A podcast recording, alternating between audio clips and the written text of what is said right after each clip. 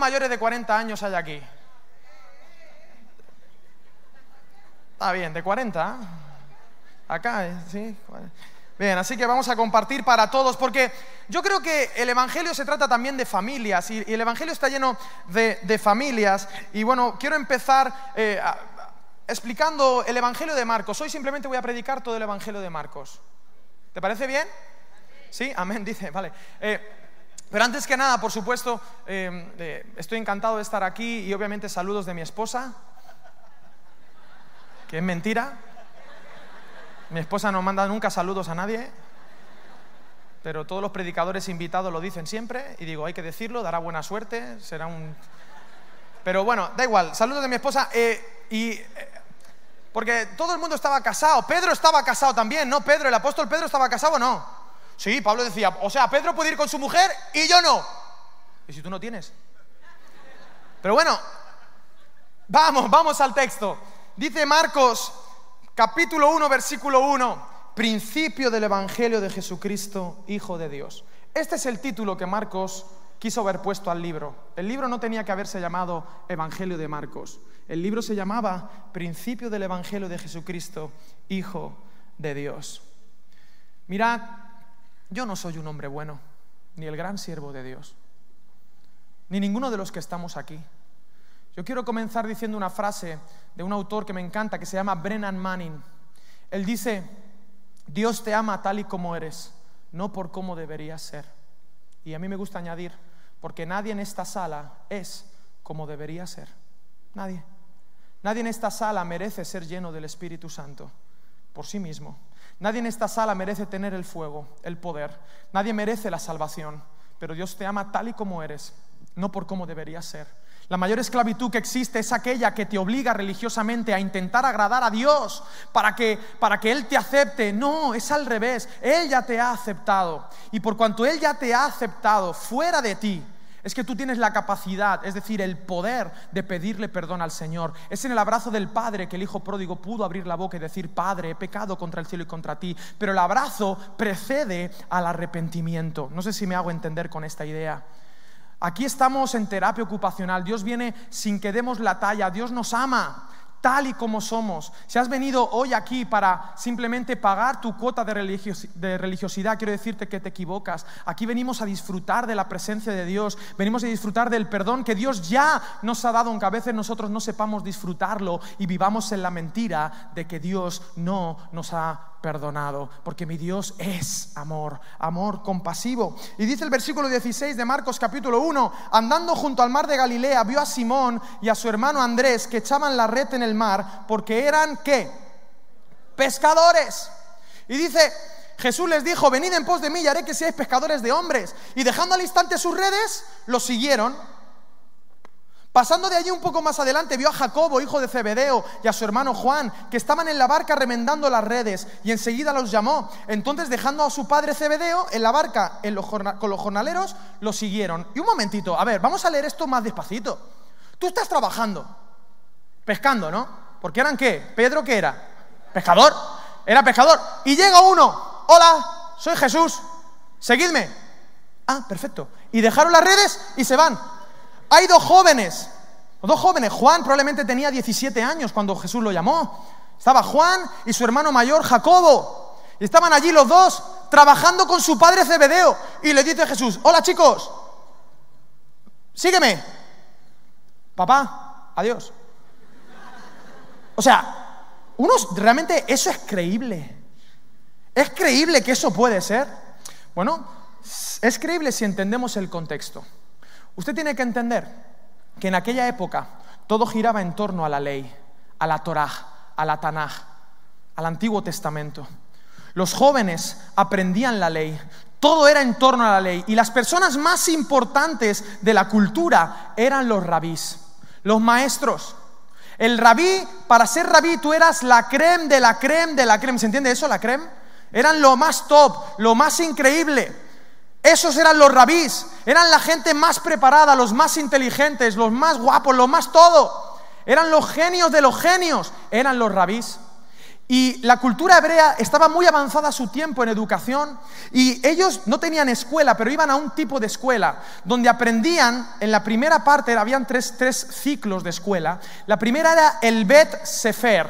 ¿Cómo era la primera? Bet Sefer. Y en el Bet Sefer, los niños de 5 o 6 años hasta los 7, 8 iban y aprendían, ¿sabéis qué? Todo el Pentateuco de memoria. De Génesis a Deuteronomio. Ojo, con los niños, que tienen esponjas son, ¿no? Bob esponja. Y memorizaban todo. Cuando tú con ocho años terminabas el Bet Sefer, si tu padre era pescador, ¿tú qué tenías que hacer? Pescar, porque el oficio era el oficio familiar. Si tu padre era albañil, tú te ibas a trabajar de albañil con ocho o 9 años ya. Si tu padre era costurero o lo que fuera, costurero. Si tu padre era carpintero, pues carpintero. Ahora, había unos niños que con ocho años eran genios, la creme de la creme. Te dabas cuenta que tenían madera de rabí. Y entonces seguían estudiando en otra escuela que era el Bet Talmud. ¿Cómo se llamaba la segunda parte? Y en el Bet Talmud, ¿sabéis qué hacían? Se aprendían el resto de la Tanaj, es decir, desde Josué hasta Malaquías hasta los 12, 13 años, cuando pasaban ya el, proceso para ser adultos, hasta los 12, 13. Cuando tú terminabas el Bet Talmud, si tú tenías 12 años y ya estabas preparado, pero tu padre era pescador, ¿tú qué hacías? Pescar. Si tu padre era carpintero, ¿tú qué ibas a ser? Carpintero. Si tu padre era albañil, ¿qué ibas a ser? Albañil. Y ya está, y estabas preparado para la vida, pero ya te ponías a trabajar. Pero había unos chicos que con 12 o 13 años eran la creme de la creme de la creme. Eran la élite de la sociedad. Gente inteligente que no solamente memorizaba, sino que había aprendido a pensar por sí mismo. Y entonces los rabís, que eran cazatalentos, iban y decían, quiero que, quiero, vamos a ver un examen y les hacían preguntas, preguntas, y se contestaban pregunta con pregunta. Por eso tú vas a ver, eso se llamaba, más adelante se llamó el pilpul, el pilpul, que no es un cantante de reggaetón, el pilpul. Y en el pilpul, el rabí hacía una pregunta y el otro rabí le contesta otra pregunta, otra pregunta, otra pregunta. Podéis ver mucho pilpul en el Evangelio. Oye, ¿con qué autoridad haces milagros? Le preguntaron a Jesús. Y Jesús dijo, te voy a hacer un pilpul. ¿Con qué autoridad bautizaba Juan? Se contestaban con preguntas, el Evangelio está lleno de eso. Y ¿sabéis qué? Estos que eran la élite, estos jóvenes de 12, 13 años, que contestaban con buenas preguntas, si el rabí veía que ese joven tenía madera para ser como su rabí, porque cada rabí tenía una interpretación de la escritura particular. Cada rabí tenía una manera de ver el texto, porque el texto era tan complejo que hacía falta interpretar el texto para aplicarlo a la vida cotidiana. Y había distintas escuelas. Por ejemplo, en la época de Jesús estaba en boga la escuela de Gilel y la escuela de Shammai, que eran los dos rabís más conocidos, ¿verdad? Era como del Potro y Nadal, algo así. No habían otros. Y entonces ahí estaban. Y si el rabí veía que tú podías ser como él, porque tú, él, ¿sabéis cómo se llamaba la interpretación que cada rabí tenía de la ley? El yugo del rabí. Yo creo que tú puedes llevar mi yugo, tú puedes interpretar el texto como yo. ¿Os suena eso? Mi yugo es y ligera. Si el rabí veía que tú podías ser como él y el rabí creía en ti, ¿sabes qué te decía? Sígueme. Y si el rabí te decía, sígueme, te había tocado la lotería. Eso significaba que tú eras de la élite. Significaba que tú habías sido elegido entre mil para ser un rabí, para ser de lo mejor, de lo mejor, de lo mejor, de lo mejor de la sociedad israelita. Tu madre estaría orgullosa y le decía a las vecinas de la aldea, ¿sabes qué?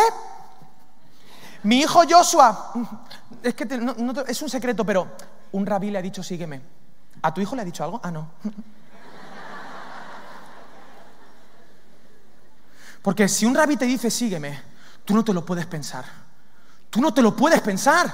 Es la oportunidad de tu vida, vas a vivir la aventura. Porque, y tenías que aprender todo del rabí, te ibas con él a vivir. Y si, y si tu rabí hablaba así con la Z, tú tenías que hablar como tu rabí. Si tu rabí andaba así, tú tenías que andar así también. Si tu rabí andaba sobre el mar, Tú tenías que aprender a andar sobre el mar. ¿Me hago entender? Ahora, Simón y su hermano Andrés estaban pescando porque eran... Y si eran pescadores, es porque no eran lo mejor de lo mejor. Eran del montón, no habían dado la talla. Ningún rabí había apostado por ellos, ninguno. Eran pescadores. Y Juan y su hermano mayor Jacobo también eran pescadores. No habían dado la talla para ser un rabí. Y de repente llega, no un rabí, el rabí. Y se acerca y les dice, hey, sígueme. ¿En serio? ¿A mí? Sí, sígueme. Yo creo que tú puedes ser como yo. Al instante tú lo dejas todo y le sigues. ¿Sabes qué? Yo no soy lo mejor de lo mejor. A mí Dios no me eligió por ser la creme de la creme ni la élite. Pero sabes que Jesús cree. Yo, yo no lo creo a veces, pero Jesús cree que yo puedo ser como Él.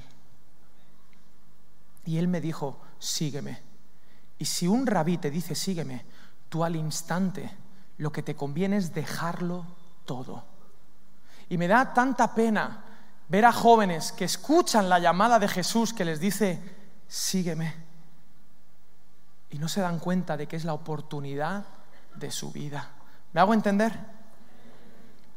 Dios nos dice esta mañana, sígueme. ¿Quién le diría que no a Jesús?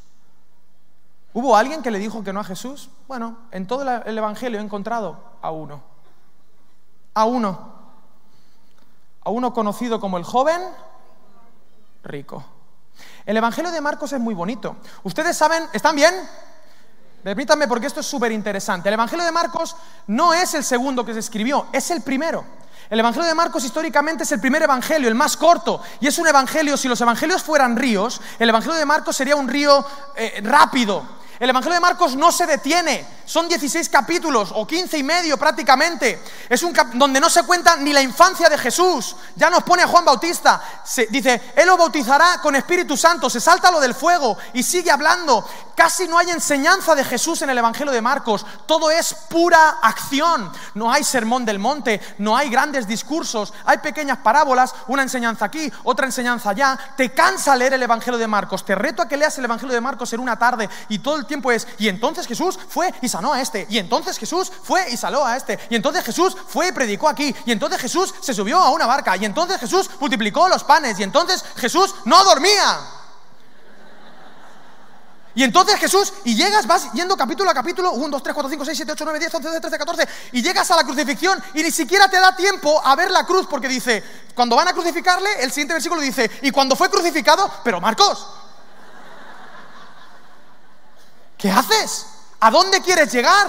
Pues quiere llegar a la resurrección, porque llega, ¡bu, bu, bu! y el Evangelio de Marcos termina con las mujeres diciendo, no lo vieron en la tumba porque tenían miedo. Ese es el verdadero final de Marcos. Lo deja en interrogante. ¿Qué vas a hacer tú con la tumba vacía? ¿Vas a creer en el Cristo resucitado? Para Marcos el Evangelio era práctico. A Marcos no le convenció el discurso, le convencieron los hechos de Jesús. Porque sí, las enseñanzas de Jesús enseñan mucho, pero las enseñanzas de Jesús no nos salvaron, nos salvó el sacrificio de Cristo y su resurrección. Sin lo que Jesús hizo en la cruz, sus enseñanzas no son válidas. A lo que, lo que le convenció a Marcos no fue el mero discurso, que está muy bien, sino fueron los hechos. Marcos es segunda generación de cristianos, no primera, no fue de los primeros apóstoles. Y quiero, quiero que investiguemos quién es este, este Marcos. Pero fíjate, versículo 22 del capítulo 1, ¿están conmigo? Porque yo ya estoy encendido. Me voy a poner como Samuel Nacimiento. Bueno.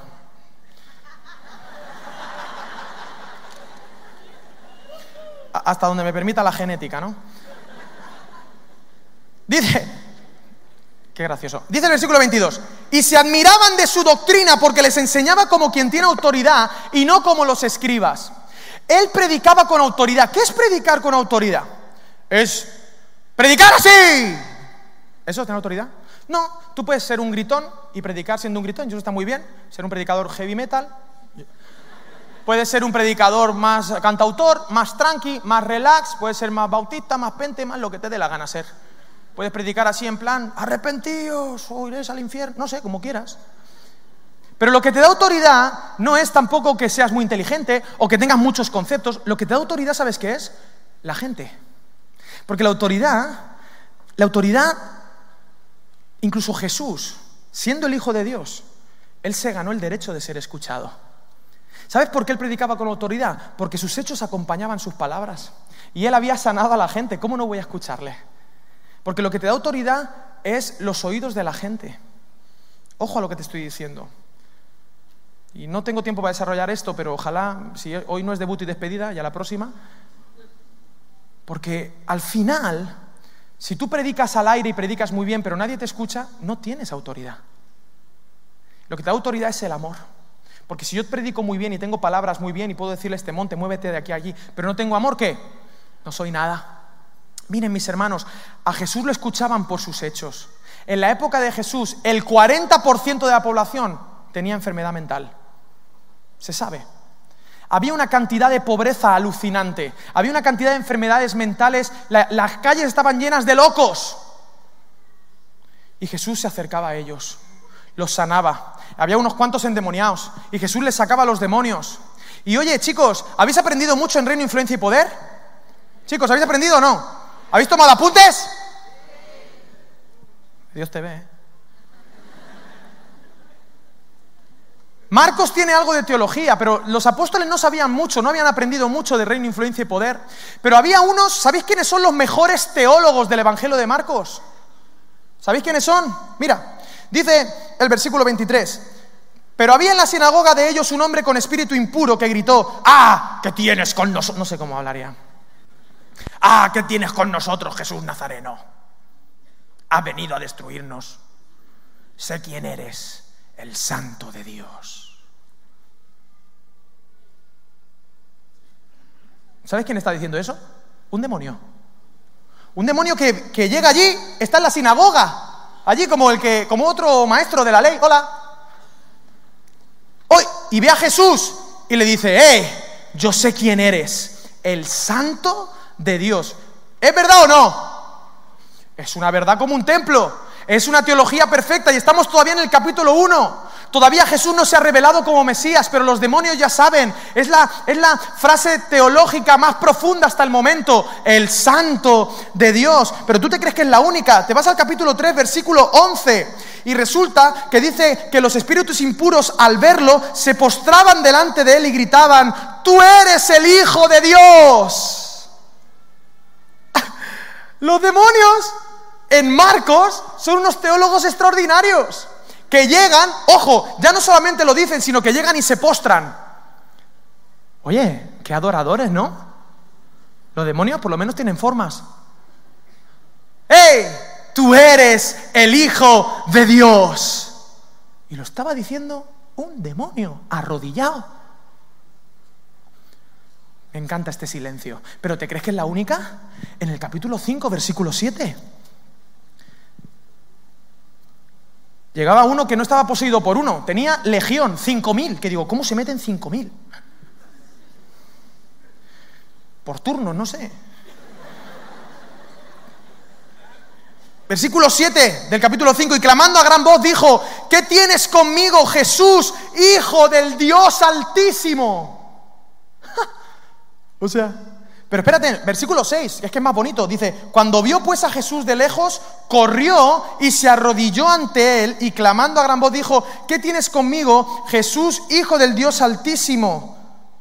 No me atormentes. O sea, ya no solamente se postra, ya no solamente dice, sino que encima tiene la actitud de venir corriendo. Anda, mira Jesús. Viene corriendo, se postra. ¡Ah! ¿Qué tienes conmigo, Hijo del Dios Altísimo? Oye, qué actitud más buena. Se acerca a Jesús, se postra. Las frases teológicas hasta el momento más profundas del Evangelio de Marcos son de boca de... Pero no era su Salvador. Yo quiero decirte algo acerca de la fe teórica. Es muy fácil decir, muy fácil. pero el discurso no convence. Y solo lo voy a decir una vez porque no me gusta hacerle propaganda al enemigo gratuita. Pero sí te lo voy a decir una vez, y con una vez basta. La fe teórica es una fe diabólica.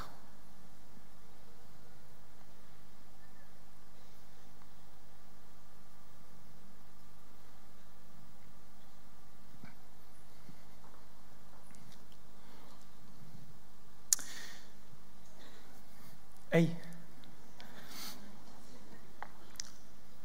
¿Cuántos hijos de creyentes hay aquí? Yo sé que hay, que hay promesas y todas estas cosas que se dicen de segunda generación y hasta la tercera y cuarta y todas estas cosas. Pero yo quiero decirte algo, a veces ser hijo de creyente es un atajo al infierno. Porque una cosa es tener la cultura evangélica y saberte todas las canciones y todas las formas evangélicas, y otra cosa es tener la fe que salva. Porque una fe sin obras está muerta. Las obras no salvan. Efesios 2, versículo 8, por gracia sois salvos por medio de la fe, y esto no de vosotros, pues es don de Dios, no por obras para que nadie se gloríe. Pero hay que seguir leyendo el versículo 10 que dice, pues somos hechura suya, creados en Cristo Jesús, para buenas obras, las cuales Dios preparó de antemano para que anduviésemos en ellas. Estos demonios llegaban, tenían un encuentro con Jesús, tenían un encuentro con Jesús, pero no le seguían, no le seguían, sígueme, sígueme. Una cosa es que tú te llames cristiano evangélico y otra cosa es que hayas nacido de nuevo, que te hayas bautizado en Espíritu Santo y fuego, que te hayas empapado de los pies a la cabeza del mensaje de Jesús y estés siguiendo a Jesús, aunque seas el pecador más pecador de la historia. Porque lo importante no es, escúchame bien, porque esto ya es debut y despedida. Yo hoy le he dicho a Tega, ¿dónde está Marcelo Tega? Está por ahí, es un pecador, también está escondido ahí. El bajista de rescate. Los de rescate todos pecadores, súper pecadores. Por eso Dios los ama tanto. Porque lo importante no es tu grado, sino cuán cerquita estás de Jesús, de tu rabí, que todavía cree que tú puedes ser como Él. Él todavía lo cree una fe práctica, una fe praxis. ¿Y sabes qué? Ahí están, ahí están los jóvenes que se saben todo evangélico, que hacen incluso cosas buenas, que dicen cosas buenas, que cantamos cosas buenas. Pero si solo queda la teoría, ¿de qué sirve eso? ¿De qué sirve? Mirar, la fe prestada no sirve para nada. Nadie te puede prestar la fe. Tú no puedes vivir de la fe de tu pastor. Tú no puedes vivir de la fe de tus líderes. No puedes vivir... mira, la fe no te la puede prestar ni tu padre. El que tiene que encender el fuego de la fe con el aceite, el que tiene, la que tiene que tener el aceite en la lámpara, eres tú. ¿Os acordáis de la parábola de las diez vírgenes? Que por cierto, la canción Sal, cuando dice una virgen despistada, no es la Virgen María, es esta parábola de las diez vírgenes. Porque la gente dice, uy, ¿por qué te metes con la Virgen María? Digo, primero, no era virgen. O sea, nació Jesús y después su marido dijo, señora, ¿ya o qué? A ver, que me refiero a las 10 vírgenes, a las 5 que no traían aceite. Eran 10 adolescentes de 15 años porque se casaba su, amiguita. ¡Ay, se nos casa nuestra amiguita! y iban todos con aceite para tener la luz, porque la tradición era que tenían que acompañar al novio cuando llegara con la luz, porque si tú no ibas con luz por la noche, eras o un ladrón o una prostituta. Y les faltaba aceite a cinco. Y yo siempre digo, qué mal me caen las otras cinco, las prudentes. Qué malas amigas. Oye, ¿nos prestáis un poco de aceite? No. Te tienes que ir a comprar tu aceite. Ojo, ¿qué está pasando? ¿Por qué son tan egoístas? ¿Sabes por qué? Porque hay cosas tan personales que no se pueden prestar. Y el aceite o lo tienes o no lo tienes. Y si no lo tienes, te tienes que ir a comprarlo. No sé si me hago entender. Cuando, bueno, una vez fui a México y, pasé por Miami y yo siempre, yo siempre viajo con camisetas de Star Wars, porque así sé que un friki no va a hacer daño a nadie, ¿verdad? Entonces siempre voy con una camiseta de Arturito, unas zapatillas de Adidas Star Wars y un pantalón corto. Iba, y yo llegaba el miércoles y predicaba el jueves en la iglesia, pero se me quedó una maleta en Miami. Y yo nada más que tenía en la maleta de mano discos y la compu, y no tenía más ropa. Y yo predicaba el día siguiente y me dice el pastor, bueno, mañana llegará la maleta, pero el jueves, ¿sabéis qué pasó? Que la maleta no llegó. Y le digo, pastor, tenemos que predicar, llegará, llegará. Y no llegó. Y dos horas antes de empezar el culto me dice, bueno, vamos a, te presto ropa, porque el tipo tenía, me, me podía prestar ropa, tenía ropa de mi tamaño. Digo, perfecto. Digo, porque si no, pastor, no sé qué voy a hacer. Me dice, ¿trajiste camisa? Digo, no, camisa no tengo. Si quieres te predico de la fuerza con esto. Y, y me dice, te presto una camisa. Y me venía bien la camisa, ah, muy bien. Pantalones. eh, no, no, solo estos cortitos. Bueno, te presto, claro. Allí tenía que ir de punto en blanco, con saco, ¿sabes? Toda la, todo el disfraz, ¿no? De pastor. Entonces, resulta que... Sí, y, y, resulta que me pongo un pantalón largo. Me dice, calcetas, calcetines, ¿cómo se dice esto? Calcetas, ¿no? ¿O medias? Medias, no, no tengo medias. Bueno, te presto. Zapatos, no, las zapatillas de Star Wars. Bueno, te presto zapatos. Saco, ya tenía el saco, todo. Ya saco, camisa, pantalón, eh, medias, zapatos.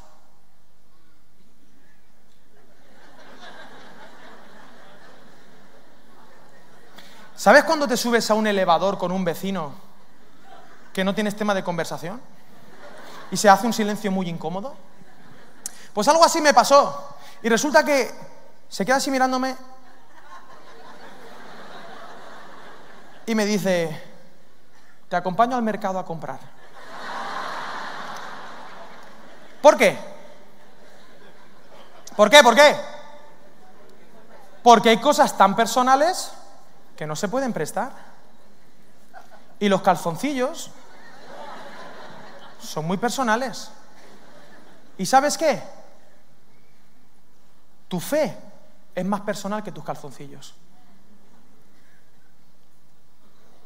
No te los puede prestar nadie.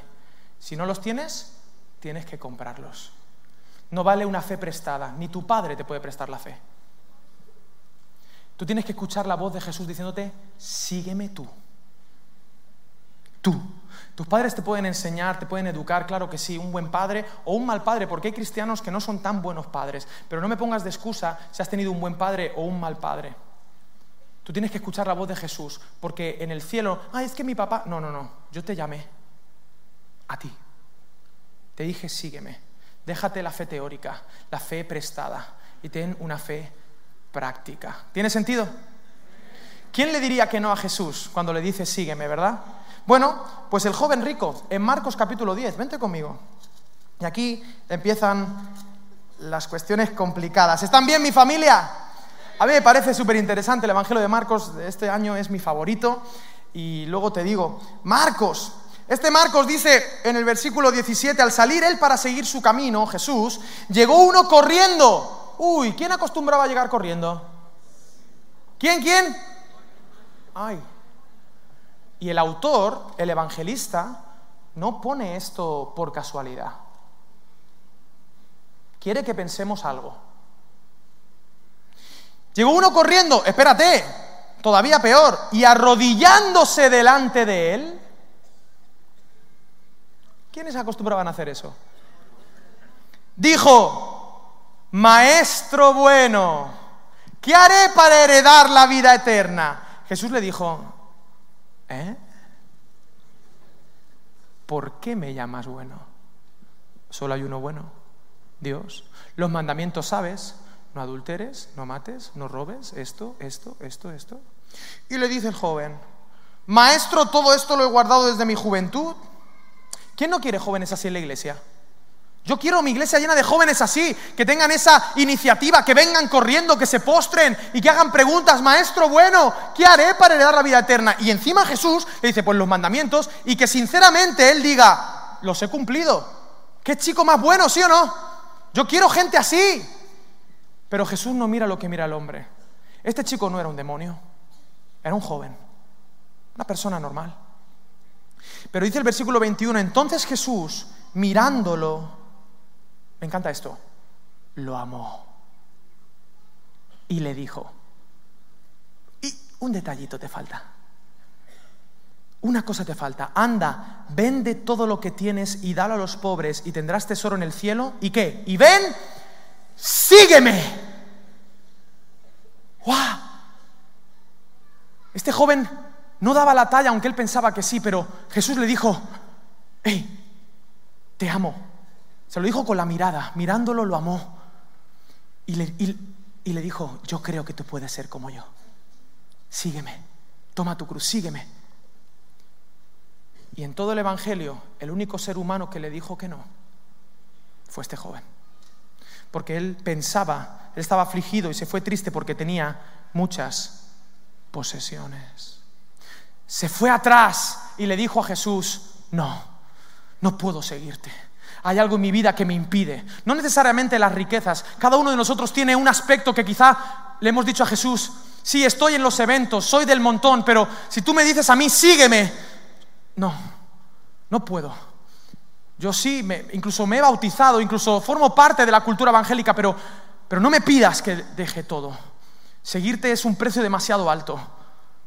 He cumplido, soy un buen chico, no soy un super pecador, no, no, no he matado a nadie, no. Pero, pero me cuesta mucho seguirte. Pero yo creo que tú puedes ser como yo. ¿Te imaginas que le hubiera dicho que sí?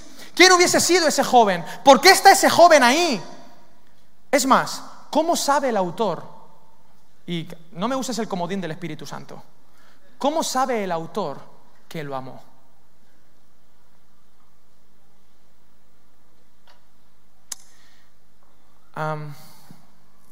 hay otro joven que se echó para atrás en Marcos capítulo 14, versículo 51, cuando arrestan a Jesús. Pero cierto joven lo seguía, cubierto el cuerpo con una sábana.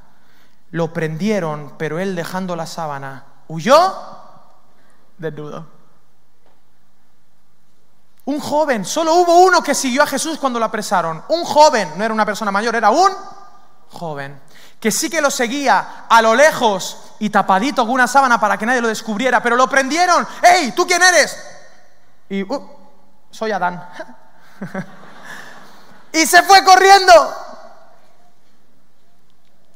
Un joven que acostumbraba a acercarse a Jesús y a huir un joven que acostumbraba a acercarse a Jesús y a huir, que tenía probablemente una fe teórica. Y Marcos, el autor de este Evangelio, quería que supiésemos que había alguien ahí que no daba la talla, que no era lo mejor de lo mejor y que le dijo que no a Jesús en un primer momento. Pero yo vengo a decirte esta mañana que mi Dios es el Dios de las segundas oportunidades, de las terceras, de las cuartas, de las quintas, de las sextas, de las séptimas, de las octavas, de las novenas, de la décima, de la onceava, de la doceava y de la treceava como el Real Madrid que gana Champions sin merecerlo.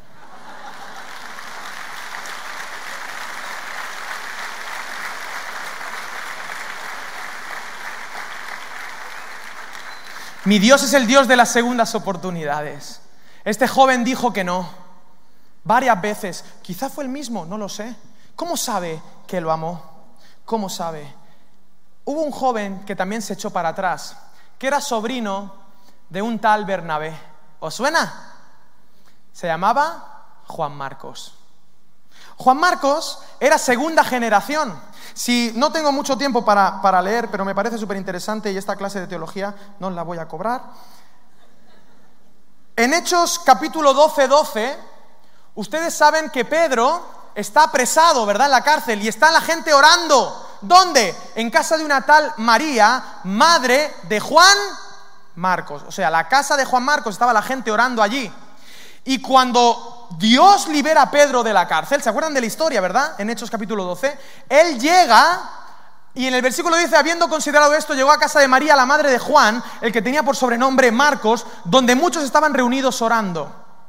Ahora, esto no es, esto que voy a decir ahora, es solo una teoría que sostienen algunos teólogos. No hace falta eh, eh, creer esto para ser salvo, ni tienes por qué estar de acuerdo conmigo. Pero es bastante plausible que cuando uno va a la cárcel, cuando sale, ¿a dónde quiere ir? ¿A dónde quiere ir? A su casa.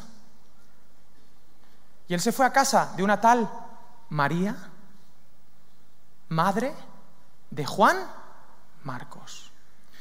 Yo no sé quién era Juan Marcos, pero sí sé que era segunda generación de creyentes y que estuvo en el epicentro del Big Bang de la iglesia. Estuvo en toda la movida. Probablemente vio la llenura del Espíritu Santo de Hechos capítulo 2. Estaba allí Probablemente era familiar cercano de Pedro, probablemente. Era sobrino de un tal Bernabé.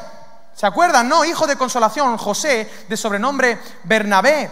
Y ahí, en el capítulo 14 de Hechos, capítulo 14 de Hechos, en el versículo 51 y 52, ay no, no existe, perdón, en el capítulo 15 de Hechos, versículo 37, dice, Bernabé quería que llevaran consigo a Juan, el que tenía por sobrenombre Marcos, pero a Pablo no le parecía bien llevar consigo al que se había apartado de ellos desde Panfilia y no había ido con ellos a la obra. Hubo tal desacuerdo entre ambos que se separaron el uno del otro. Bernabé tomando a Marcos navegó a Chipre y Pablo escogiendo a Silas salió encomendado por los hermanos a la gracia del Señor y pasó por Siria y Cilicia. Señoras y señores, Juan Marcos, que se lo habían llevado de misiones porque era un chico, eh, oye, ¿me puedo llevar a mi sobrino? Sí, Y en mitad de la misión, ¿sabes qué hizo Juan Marcos? Se echó para atrás, abandonó segunda generación de creyentes que estaba en la movida, pero cuando veía que había que pagar un precio demasiado alto, ¿qué hacía? Huía, volvía atrás, no quería tomar la cruz.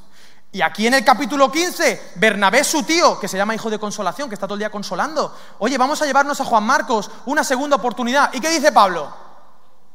Porque Pablo, ojo, mucha gracia en Romanos, todo lo que tú quieras, pero tenía su carácter. Cuando, cuando se ponía serio, se ponía serio. ¿O te acuerdas de Gálatas, cuando Pedro se pone a judaizar, porque habían llegado de parte de Santiago unos a vigilar, a ver si estaban los judíos comiendo con los no judíos? Y estaba Pedro, amiguito de Pablo, los dos juntos allí. Pero cuando llegan los que envía Santiago, para ver si estaban judaizando, ¿qué hace Pedro? ¡Ay, ay! Me voy a comer con los judíos. Y Pablo dice, ojo, es de condenar delante de todos, eres un hipócrite. Así le dijo en la cara delante de toda la congregación. Pedro, eres un hipócrita. Eran amigos, pero se llevaban un poquito, ¿eh? No puede ser que hagas eso. Has estado todo el tiempo comiendo conmigo aquí el asado. Si estabas tú preparándolos y todavía tienes las manos llenas de grasa. Y ahora vienen estos y te has limpiado enseguida y ya te pones a comer kosher como cualquiera. Pero no te acuerdas de la alfombra mágica que te bajó y te dijo mata y come. ¿Sí o no? Pablo tenía su carácter y cuando ve que Marcos, tu sobrino otra vez, ¿Otra vez tu sobrino? Tu sobrino no. Yo me llevo a Silas. Fue el causante de la primera división de la iglesia. El equipo más increíble de misiones que había, que era Pablo y Bernabé. Un chico que, no la tenía clara, que se echaba para atrás. Juan Marcos no daba la talla. ¿Sabéis qué? Juan Marcos no era lo mejor de lo mejor de lo mejor. Estaba ahí, una fe prestada, una fe teórica. Ese Juan Marcos. Pero ¿sabes qué? Algo pasó. Yo no sé qué pasó cuando se fue con Bernabé, hijo de consolación. Señoras y señores, quiero decirles que los jóvenes les van a fallar y les van a fallar mucho. Pero necesitamos Bernabés que sigan apostando por gente imperfecta, que sigan creyendo que pueden ser como Jesús. Quizá no como tú lo hacías, Quizá no van a escribir epístolas como tú, quizá no van a hacer misiones como tú, pero Dios les llamó y les dijo, sígueme, sígueme, sígueme. ¿Me están, ¿Me están entendiendo a pesar de mi acento? Sígueme tú, sígueme tú. Y algo pasó, que Marcos, Juan Marcos, aparece aquí en la escritura, y Pablo, en su testamento vital, en segunda de Timoteo, acompáñame ahí, la última carta que Pablo escribió. Segunda de Timoteo. La carta de Segunda de Timoteo básicamente tiene mucha teología, pero básicamente lo que Pablo quiere decirle a Timoteo es, ven a verme porque voy a ser sacrificado, vente antes de Navidad, vente antes del invierno porque me van a cortar la cabeza. Y dice, todos me han abandonado. Versículo 11 del capítulo 4 del testamento de Pablo, solo Lucas está conmigo, solo Lucas. Lucas era fiel, el médico. Lucas era un tipo preparado. Lucas daba la talla. Solo Lucas está conmigo. Pero mira qué dice Pablo al final de sus días. Toma a Marcos y tráelo contigo porque me es útil para el ministerio. Toma Marcos. Toma Marcos porque me es útil para el ministerio. Él no es lo mejor de lo mejor. Yo tengo mi teoría y no tienes por qué creerlo, que Marcos era hijo de Pedro. En la primera carta de Pedro, versículo 5, capítulo 5, versículo 13, dice, Marcos mi hijo os saluda. Marcos mi hijo, es normal. Se fue a casa de María, Marcos. Y si no era su hijo, por lo menos era alguien de segunda generación seguro. Pero la fe prestada no sirve para nada. No te la puede prestar ni tu padre. Pero Pablo al final de sus días, Pedro también dijo de Pablo, la gente distorsiona lo que él escribe, como las otras escrituras. Eran buenos amigos, tenían caracteres fuertes los dos. Pero al final de sus días dijo, toma Marcos, Timoteo, ven a verme, estoy con Lucas, estoy con Lucas, Timoteo, ven a verme ya, pero no se te ocurra venir sin Marcos. Toma Marcos, tráelo contigo porque me es útil para el ministerio. Y ahora yo quiero que hagas volar tu imaginación. ¿Se puede hacer volar la imaginación en la iglesia? Sí se puede. La imaginación es un don extraordinario de Dios. ¿Y sabes qué? Yo me imagino allí los cuatro. Hola chicos, ¿qué tal Lucas? Bien. ¿Ya, ¿Ya has hecho los exámenes de medicina? No, todavía no existe esa carrera, pero soy médico. Bueno. Timoteo, mi hijo amado, ¿cómo estás, Timoteo? ¿Cómo ha ido en Éfeso? Pues muy mal, este Pablo. Mal porque allí hay un montón de maestros horribles, falsos maestros que encima tienen viudas que también enseñan por ahí y mujercillas. Ya, ya, sí, ya te lo escribí en la carta. ¿Y te has mantenido fiel? Sí, sí, pero allí ya veremos cómo acaba la cosa. Bueno, no te preocupes. ¿Has encargado esto a hombres fieles que sean idóneos para enseñar también a otros? Sí, sí, los he dejado allí. Perfecto, Timoteo, pero quería que vinieras a verme. Marcos, ¿cómo estás, Marcos? Bien, Pablo, estoy bien. ¿Cómo ha ido la misión? Bien. ¿Sabes qué, Pablo? He escrito un libro. ¿Cómo? ¿Qué he escrito un libro, Pablo? ¿Has escrito un libro? Y Lucas, ¿en serio has escrito un libro? ¿De qué? Es que sabes qué pasa, Pablo, que tú escribes muchas cartas y solo cuentas que Jesús murió, las enseñanzas, la resurrección, pero ¿sabes qué? Yo vi cosas de Jesús. Yo vi lo que Jesús hacía. Y tus cartas no cuentan lo que Jesús hacía día a día. Y yo creo que lo que va a convencer a mi generación es lo que Jesús hizo. Porque no solo importa su muerte, importa su vida. Porque si murió como murió, es porque vivió como vivió. He escrito un libro nuevo. ¿Y qué es? ¿Es una novela? No. ¿Es una epístola? No. ¿Es un tratado de leyes? No, es algo que me he inventado yo. ¿Te lo has inventado tú? Sí, lo he sacado de, lo que vosotros predicáis. Se llama Evangelio. A ver. ¡Wow! Esto puede cambiar el mundo. Y Lucas, a ver, a ver, a ver. ¡Wow! ¿Me puedes hacer una copia? ¿Me la puedes imprimir? No existen las impresoras. Necesito una copia, Marcos, porque voy a agarrar todos los textos y voy a incluir un montón de cosas de enseñanzas. Voy a ir a Jerusalén y voy a hacer entrevistas a todo el mundo. Voy a poner cosas que como médico sé que pasaron a Jesús. Voy a poner más detalles. Voy a contar la infancia de Jesús. Voy a poner enseñanzas. Voy a poner parábolas extraordinarias. Voy a contar la del buen samaritano, la del hijo pródigo. Pero voy a usar tu texto como base. ¿Puedo hacerlo, Marcos? Sí, pero di que es mío. No, no hace falta. Bueno, no importa, lo haré. Y tú, Timoteo, me has ayudado a escribir tantas cartas. Seis cartas le ayudó Timoteo a escribir. Y en esa celda oscura estaba Pablo a punto de ser sacrificado, Lucas, Timoteo y un joven que no daba la talla, que a lo mejor creía que tenía muchas riquezas, pero Jesús mirándolo lo amó y le dijo, una cosa te falta. Y en un primer momento él le dijo que no. Luego le siguió de lejos, pero dejando la sábana desnudo huyó. Luego intentó irse de misiones, pero se quedó a mitad del camino y solo su tío, Bernabé, confió en él. Pero al final de la historia, el que no daba la talla, inauguró principio del Evangelio de Jesucristo, Hijo de Dios.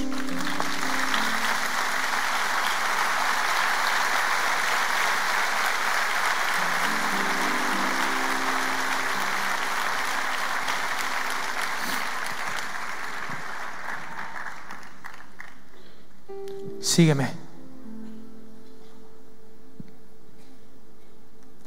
¿Sabes que el Evangelio no es para los que dan la talla? Es para los que no la dan. Si tú crees que das la talla, te profetizo que no la das. Bienaventurados los pobres en espíritu, porque de ellos es el reino de los cielos. En pocas palabras, bienaventurados los que están en bancarrota espiritual, los que saben que necesitan la misericordia de Dios cada mañana para mantenerse en pie.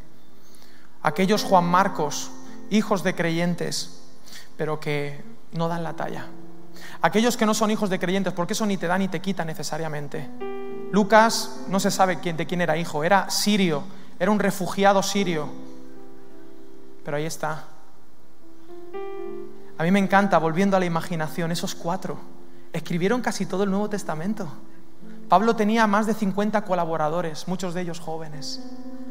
Y en aquella noche, allí, en la celda oscura, Pablo les dijo, yo voy a morir, pero yo sé que el mismo Espíritu Santo y el mismo fuego que está en mí va a estar en vosotros. Y vosotros vais a ser los testigos de la resurrección ahora. Marcos, eres un genio. ¿Cómo se te ocurre escribir eso? Es extraordinario. Que se riegue como la pólvora lo que has escrito. Lucas, ayúdale y extiéndelo. Timoteo, sigue predicando. Sigue abriendo iglesias. Que nadie tenga en poco vuestra juventud, porque estáis llenos del Espíritu Santo la acción de Jesús os ha convencido. Quizá el discurso de la iglesia ya no te convence. Quizá la iglesia te va a fallar. Quizá hay gente que no va a confiar en ti. Pero yo quiero decirte que lo mejor que tiene la iglesia es la persona de Jesús. Y que Jesús sigue creyendo que tú puedes ser como Él. Porque Él sigue creyendo que yo puedo ser como Él. ¿Cuántos quieren seguir a Jesús? Déjate de fe teórica y sígueme. ¿Qué vas a hacer a partir de ahora? ¿Sabes qué quiero hacer yo? Yo quiero escribir un evangelio. Yo quiero hacer algo que nadie ha hecho para alcanzar a mi generación. Yo quiero ser inspirado por el mismo Espíritu Santo que inspiró a Pablo para poder traducir el mensaje de Jesús a mi generación, que ya no se conforma con palabras, necesita hechos porque las palabras convencen, pero el ejemplo arrasa. Dejémonos de fe teórica. Sigamos a Jesús. Y si Él anda sobre el mar, nosotros también. Mis hermanos, yo no sé si orar.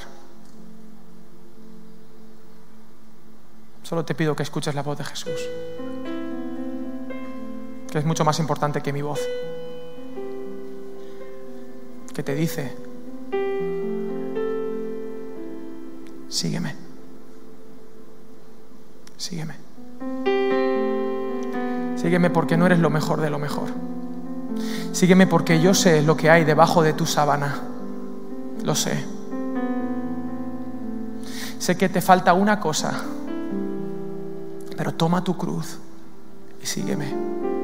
Sé que no das la talla, Sé que no eres tan evangélico como aparentas, que no estás tan apasionado por Dios como dices creer, que a veces eso es un refuerzo para excusarte de las cosas que sí haces. Una cosa te falta, sígueme, sígueme. Tú sabes lo que te falta. Y sabes que yo no soy como Jesús, me cuesta mucho mirar con amor, pero Jesús siempre que te habla, antes de abrir la boca, te ama, te ama y todo lo que te dice te lo dice por amor. Así que no malgastes la oportunidad de la aventura a la que Jesús te está invitando hoy. Te está diciendo, sígueme.